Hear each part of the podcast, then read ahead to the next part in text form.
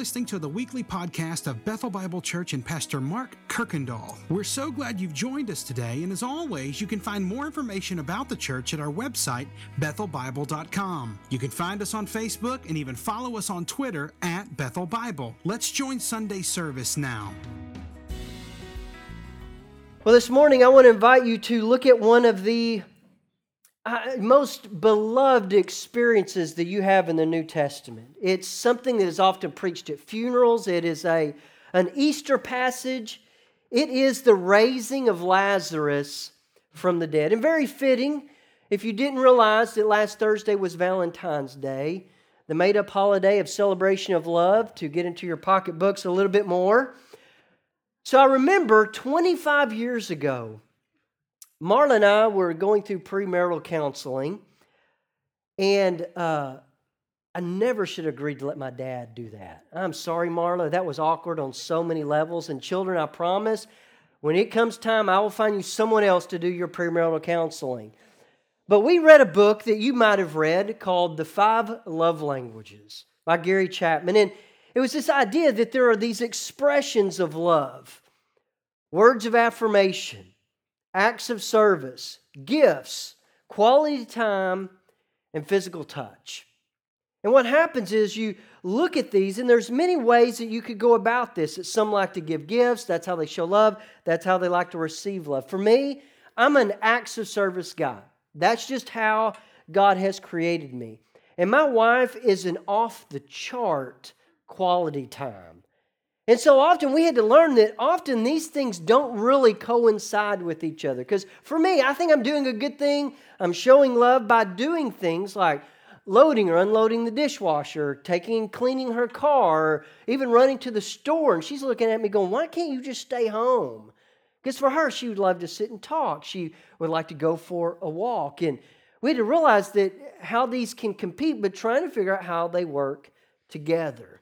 Well, this morning we're going to see two expressions of love that, when I would say them, seem like they are total opposites, that they actually stand against this word. But in fact, they're incredible expressions of love. Take us a little while to get there because we have 44 verses that hopefully we will make it through this morning. So let's begin in John chapter 11. And as you're finding that, so last week we closed up chapter 10, and it's a major transition in John's gospel. It's what it does, it kind of closes up Jesus' public ministry with chapter 10. It began with the testimony of John the Baptist, and it ends with his testimony. Where you'll see Jesus now is in smaller private settings, and we also find one today. So, beginning in verse 1, it says, Now a certain man was ill Lazarus of Bethany, the village of Mary and her sister Martha. It was Mary who anointed the Lord with ointment and wiped his feet with her hair, whose brother Lazarus was ill. So, a couple things John wants to make sure we know is Lazarus is very sick. He said it twice. That, in fact, it means that he is gravely ill. So, they're in Bethany. It's only about two miles east of Jerusalem, but Jesus is all the way over by the Jordan, a day's travel. But then you realize you have Mary and Martha. Now, Mary is the one that you read about. It just told us that she anoints Jesus' feet with this very expensive oil, but you don't see that until chapter 12. But Mary and Martha are very different. And I love that the Gospels, they don't change either one of them. They show them who they are exactly as they are. So Mary She's the thinker, she's the contemplator. Martha's my kind of girl. She's the doer. She just likes to do things. And Mary wants to sit, she wants to listen, and she is a quality time person. But Martha, she's like me. She's an acts of service. And, you know, but one is not better than the other. Jesus doesn't love one more than the other. They leave them just as they are because that's how God created them. So, what they're going to do, their brother Lazarus is gravely ill. So, they're going to send word to their friend Jesus in verse 3. So, the sisters sent to him, they're going to send a messenger with the words saying, Lord, he whom you love is ill. And this is that word that phileo love. It's that brotherly type of love that they have with Jesus. And Jesus has a very personal relationship with this three. In fact, you read through the Gospels, Jesus liked being in their home. He, it was a place he could take his sandals off, he could relax. And Mary and Martha are going to send word that Lazarus is ill. But they never do something, they never ask Jesus to come. That's very strange that their brother is gravely sick. Jesus is their only hope you're going to see. But notice they never ask Jesus to come there. Well, I believe it's because they didn't feel like they had to, that their relationship with Jesus was close, it was personal, that when he heard, they had no doubt that he would come right away. Man, I hope you have friends like that. Man, when I fell off the ladder, Man, I had people that were always headed, you know, almost beat me to the hospital. That I hope you have friends like that, that no matter what is happening, when they hear you're in need, they drop whatever they're doing and they're coming to see if they can help. You know, that's why our small groups, our men's and women's Bible study and life groups are so important to build these relationships that you have people that when word gets out that you're in need, will come and to meet those needs. Well, then you see uh, in or thinking back because jesus is going to tell us kind of what's happening here. Remember back to the blind man that the questioning why did this happen? Why was this man would he sin or did his parents sin? And jesus tells them in john 9 3 that it's that the works of god might dis, be displayed he's going to do something. He's going to communicate who god is. Well god used that man's blindness and notice the same reason for lazarus' sickness in verse 4, it tells us, But when Jesus heard this illness, he said, This illness does not lead to death. It is for the glory of God that the Son of God, meaning himself, may be glorified through it. So Jesus is setting the stage to do something remarkable. He is going to display who he is. In fact, when he's going to do this, you'll see that Jesus wants to show who he really is. So, what is that exactly? Well, you're about to see one of the greatest displays of Jesus, how he can be 100% man and 100% God at the same time. He's going to have his deity and his humanity on full display this morning, and you're going to see them both in two different interactions. So, continuing in verse 5, now Jesus loved Martha and her sister and Lazarus. So, twice now, John has told us of his love for them. He wants to make sure that you understand what you're about to read is because of love. But this is the different word. This is the agape love. This is the unstoppable, the, the self sacrificing, the highest type of love, the, the love of God that they have. Now, knowing this, this is what you would probably expect to read. Our brother Lazarus, the one you love, you love us, is ill. That Jesus is going to drop whatever he's doing. He's going to find a horse and he's going to ride as fast as he can to get there. But notice what happens in verse 6. When he heard that Lazarus was ill, he stayed two days longer in the place where he loves. So, because he loves, he waits.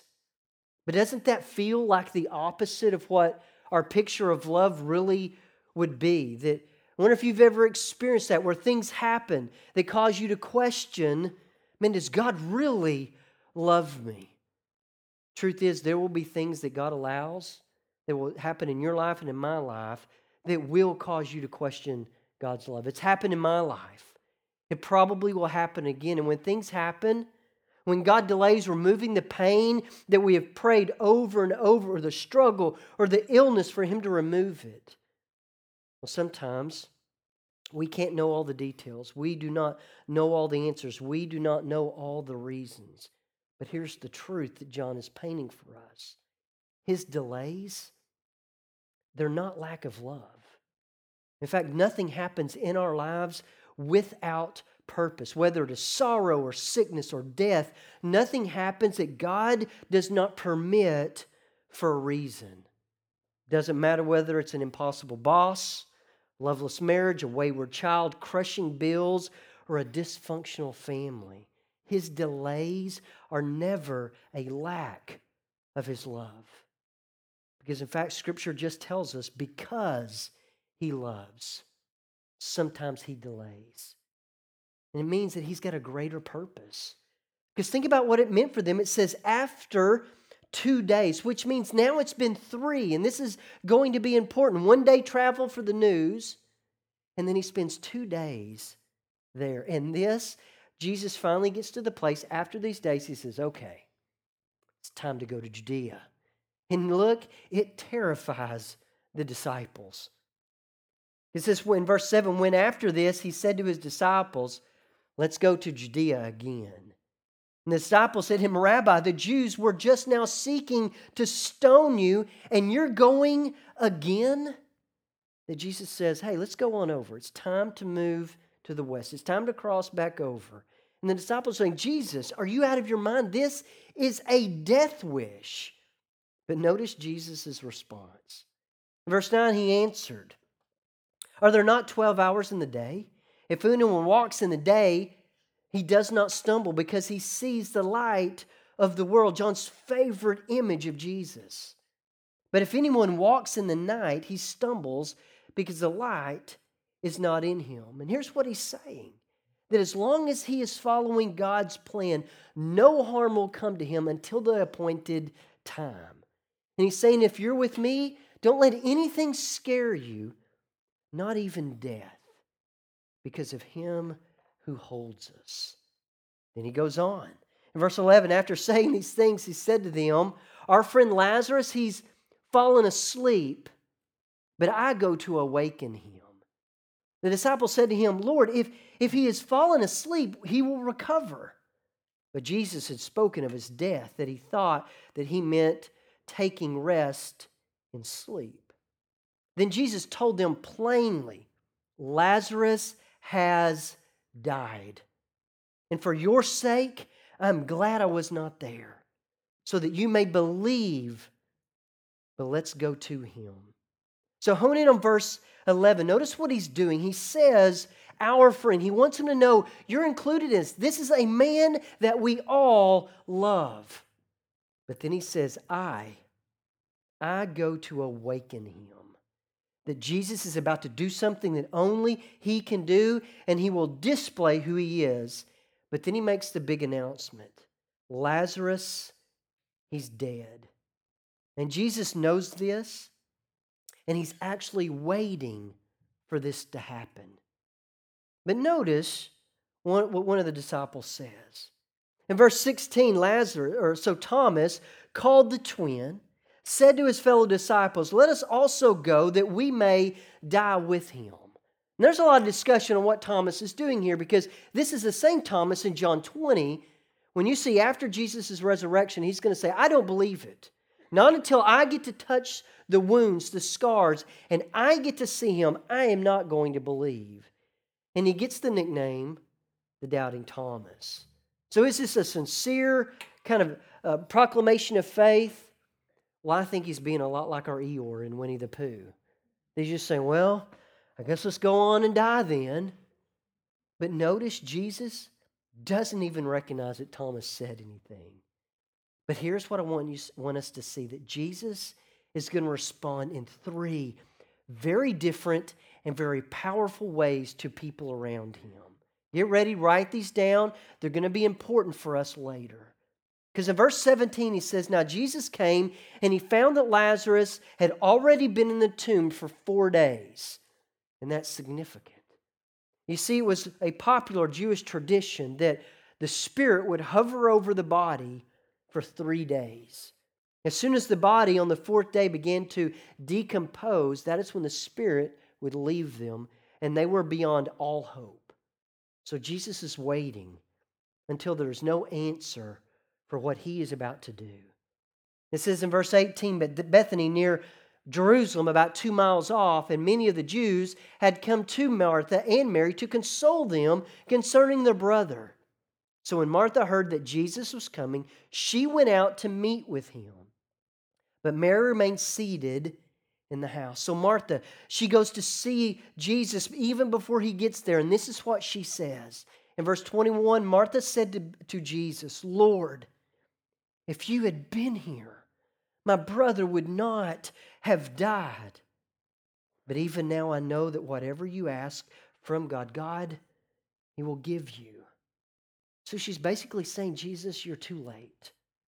But notice the battle going on inside this woman. She believes that Jesus could have saved her brother without a shadow of a doubt, but he didn't. I think she feels let down. I think she feels disappointed. But then she acknowledges a truth about Jesus that he's been trying to get people to see for months and years.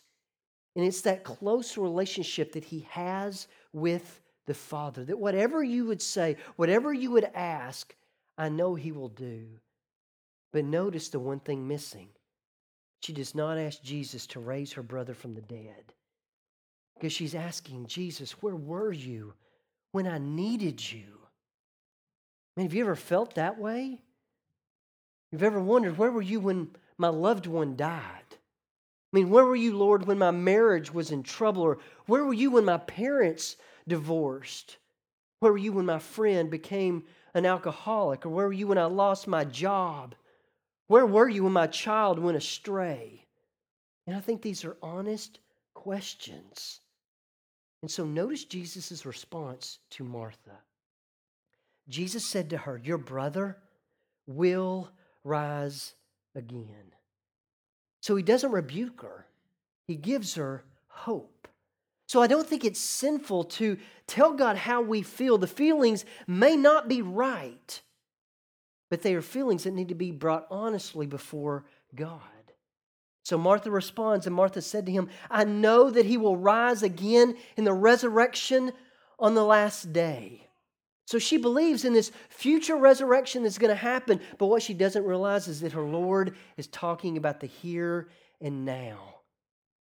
And then in verse 25, he said to her something very important. To follow these words closely, he said, I am the resurrection and the life.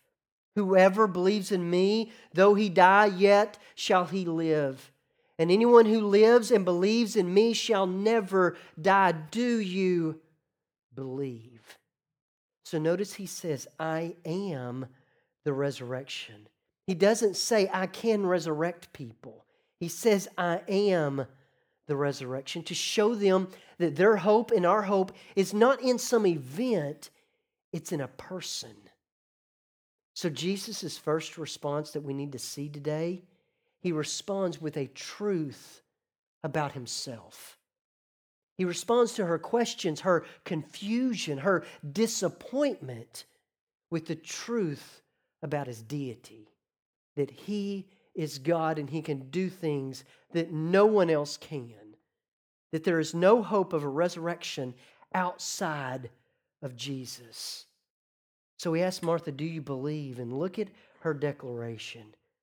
And she said to him, Yes, Lord, I believe that you are the Christ, the Messiah, the Son of God who is coming into the world. So the first response, he responds with truth of his deity, something that only he can do. But then look at the second response. It is drastically different. In verse 28, when she heard this, she went and called her sister Mary, the thinker, the contemplator, saying in private, The teacher is here and is calling for you. And when she heard it, she rose quickly and she went to him. Now, Jesus had not yet come into the village, but was still in the place where Martha had met him. When the Jews who were with her in the house consoling her saw Mary rise quickly and go out, they followed her, thinking or supposing that she was going to the tomb to weep there. But now, when Mary came to where Jesus was and she saw him, she fell at his feet, saying to him, Lord, if you had been here, my brother would not have died. And you notice it is the exact same words. But Jesus is going to respond very differently. When Jesus saw her weeping, and the Jews who had come to her also weeping, he was deeply moved in his spirit and greatly troubled. And when he said, Where have you laid him? They said to him, Lord, come and see. And Jesus wept. You know what you see? Jesus enters in to Mary's sorrow. That his second response is this strong emotion from himself. And you know what you see? You see his humanity. That not only can he raise someone back from the dead, that he has real human emotions and he enters in to her sorrow. So you got Mary, the logical, the doer, that acts of service person. You know what she needed? She needed to be reminded of the truth of who Jesus is. But Mary, the compassionate, the listener, the quality time person, she needed to be held by the emotions of Jesus. Two very different responses. But notice the emotions going on in Jesus. In verse 33, something you need to underline, you need to highlight. It says he was deeply moved, because we're going to talk about that, and greatly troubled. And we're about to see what those mean in the third response. In verse 36, he says, So the Jews said, See how he loved him. But some of them said, Could not he had opened the eyes of the blind man, also kept this man from dying? Then Jesus, deeply moved, and notice there that word is again. He came to the tomb, and it was a cave, and a stone lay against it. So the picture is some people are scoffing at him, saying, Man, if he could heal a blind man, why can't he raise Lazarus back from the dead? And I believe I picture Jesus saying, Just wait. Just hold on. And notice we get the same description of Jesus in verse 33 that you get in verse 38. It says he was deeply moved. So you need to learn a simple Greek word here this morning because it is so powerful. It's the word, the Greek word, which means embryomos or embryos. And it's this idea, it's a strange picture. It's the picture of a snorting warhorse. It means to be angered. It's a horse, if you've ever seen them on TV or something, where they're just seething with anger. I mean, it's like a fighter that is in a ring standing across from his opponent that he just has such a hatred for. His, his fists are clenched, his biting his teeth, and he's just seething with anger. Well, Jesus, that means that he is furious with anger. But we have to go, what is Jesus angry at? Is he angry at Martha? I don't think so. I mean, Mary? It can't be. He can't be mad at Lazarus. Lazarus has done nothing. Maybe angry at the Jews? I don't think so. Because look at the scene in verse 38. Then Jesus deeply moved again, meaning furious, seething with anger, came to the tomb. And it was a cave, and a stone lay against it. So Jesus, he is with this anger welling up in him, he arrives at the tomb. Even with his grief, there is this towering anger over Jesus. Because Jesus knows that the world is not as it should be. It's not as He created it. The world that He created is now controlled by sin and death. And I think John is painting a picture here that Jesus is approaching this tomb like a battle. So, what is Jesus angry at? I believe he is angry at death. And he is staring straight at that tomb that holds his friend Lazarus, and Jesus is angry. He is furious at death. And Jesus knows that he is about to interrupt Lazarus' funeral, and there will be a joy and a celebration. But at the same time, I believe Jesus, being human, he loves his people. He loves Lazarus. He loves you. But also, being God, He can look through history. And He is looking through the corridors of time. And He's looking at all kinds of funerals funerals that He will not interrupt. He's not going to be able to show up at every single funeral. He can't answer every single prayer of deliverance because he's got a greater purpose, but it still grieves him. And you see that he's not looking just at Mary and Martha weeping. I think he sees all of us. And so his third response is going to be an action that only he can do. And every time I read these verses, it gives me chills. It says in verse 39 And Jesus said, Take away the stone. Martha and the sister of the dead man said to him, Lord, by this time there'll be an odor because he's been dead for four days. And Jesus said to her, do I not tell you that if you believed, you would see the glory of God? And they took away the stone, and Jesus lifted up his eyes and he said, Father, I thank you that you have heard me, and I knew that you always hear me. But I said this on account of the people standing around, that they may believe that you sent me.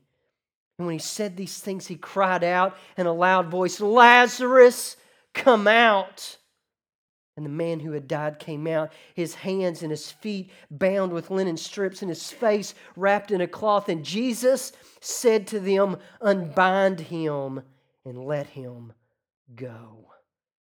And Jesus brings his beloved back from the death. But in that moment, Jesus is stepping into the ring of death, our greatest enemy, because he will not give death the last word. And Jesus turns this funeral of Lazarus into a joy, into a celebration. But Jesus does what only he could do because he is the resurrection and life. And so you see this morning three responses one, a truth about his deity, one, an emotion from his humanity, and then you see an action that only he can do. But I begin by saying there are two words there are expressions of love that often stand opposed to it. Well, one is I want you to see that Jesus was deeply moved. Embryomos. Anger actually can be a sign or an expression of love, that you can measure love by anger, meaning the more love, the more anger when what you love is threatened.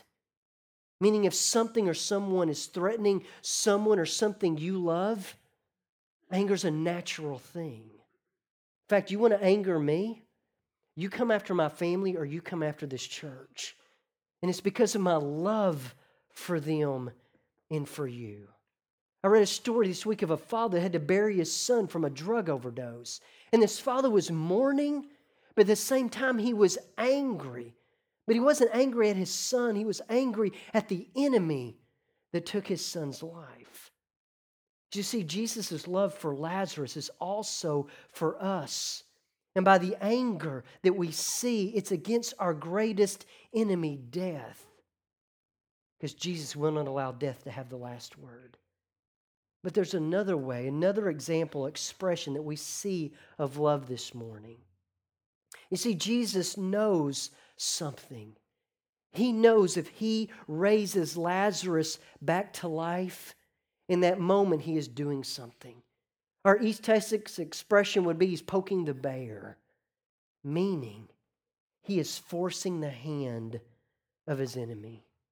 That when Jesus says, Lazarus, come out, that Jesus is signing his own death warrant, and he knows it that to bring Lazarus out of the grave, Jesus is going to have to enter into it.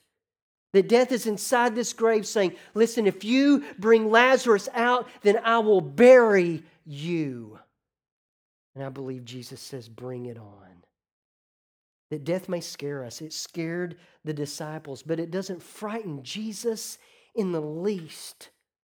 And so I want you to see this picture that we often don't see of Jesus. Jesus is like a snorting warhorse, bellowing with rage, seething with fury, and willing to endure whatever he needs to to show how much he loves you. That Jesus' love is a furious and an enduring love. So I've been thinking then, man, what does this mean for us? Man, what a great picture. I think, for one, we see in this example of the raising of Lazarus that there are all kinds of suffering and trials and things that we have to endure in this life. Man, be honest with your emotions. Know He understands. But know sometimes that if God delays, it's not an act, uh, emotion that where He is lacking love.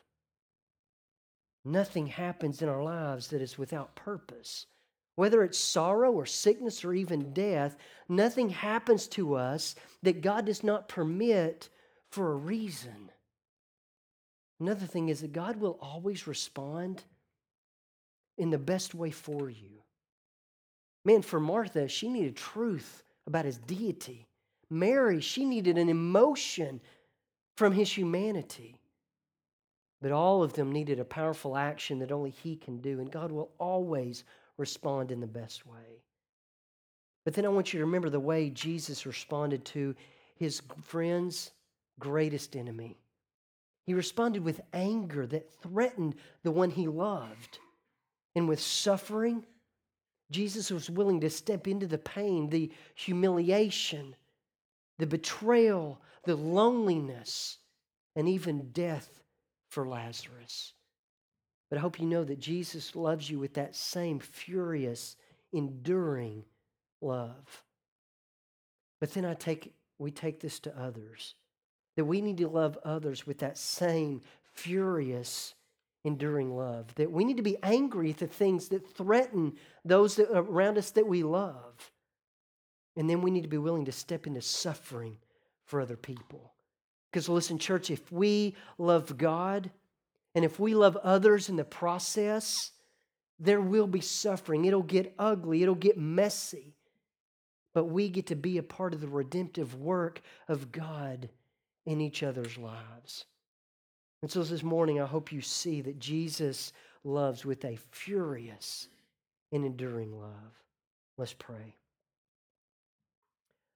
Our Father, we have to end now, and but I pray that you would continue to take these truths and to teach, to comfort, and to strengthen us from this passage. That when things do not go as planned, and when trials and suffering and pain come into our lives, help us to be honest with you about our emotions and help us to believe that your delays they're not a lack of love.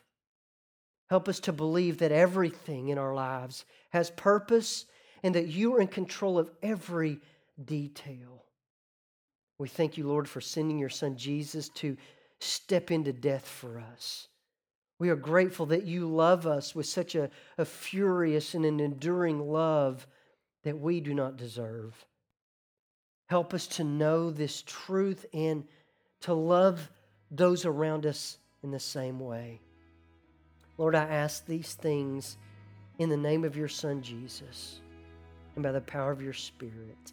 Amen. Thanks again for listening to the podcast today. We hope that you were blessed and encouraged. And if you have any questions or comments, we want you to let us know. Simply send your thoughts to questions at bethelbible.com. Thanks for spending time with us, and be sure to join us next week on the Bethel Bible Podcast.